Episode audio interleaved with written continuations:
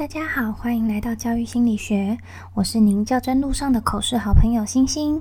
这个节目主要是想让大家利用三到五分钟左右的时间来练习一题较真口试题目，里面会有我的拟答以及各种不同身份或情况的小提醒。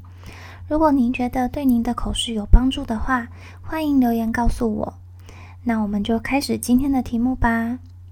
今天的题目是。如果今天家长很频繁的来与你联系，你该如何做？以下是我的回答方式。感谢委员的提问。首先，身为班导师，在接到新班级之后，我便会跟家长建立良好的沟通管道以及互信的关系，让家长在有需要时能够随时与我联系。如果今天家长很频繁的来与我联系，我会很感谢家长对我的信任。并从家长跟我联系的内容中去厘清家长频繁联系我的原因。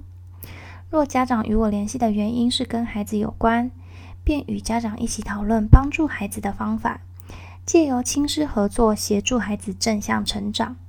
若家长与我联系的原因与家庭有关，便协助家长引进校内外其他资源，让学生家中的困境得以产生转机。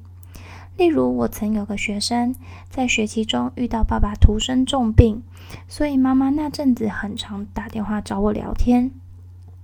后来才发现，是因为爸爸生病的关系，让家中经济产生了困境，而妈妈又不好意思明说，所以才会一直找我。在确认状况后，我便寻求辅导室的协助，帮妈妈申请校内的紧急辅助金。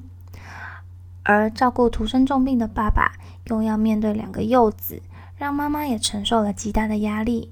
于是，辅导师同仁也协助妈妈跟学校长期配合的心理咨商师预约咨商服务，引导妈妈如何抒发情绪。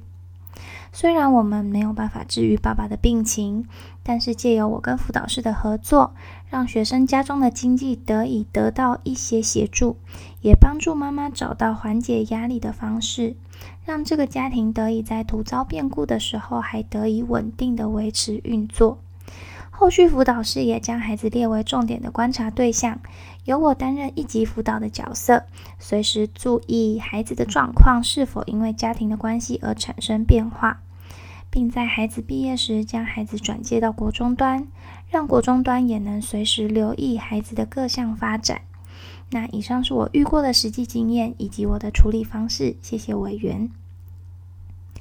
那这个问题的基本回答方式是以班导师的身份去做说明。不过，若能够以导师、科任老师和行政老师三种角色来思考的话，回答的广度就会增加。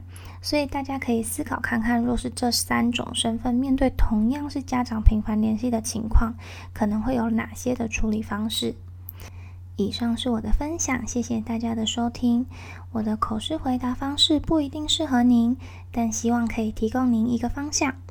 如果有需要索取文字档以及练习方式的话，可以到我的 IG H S I N T E A C H E R，我会将索取方式放在贴文中。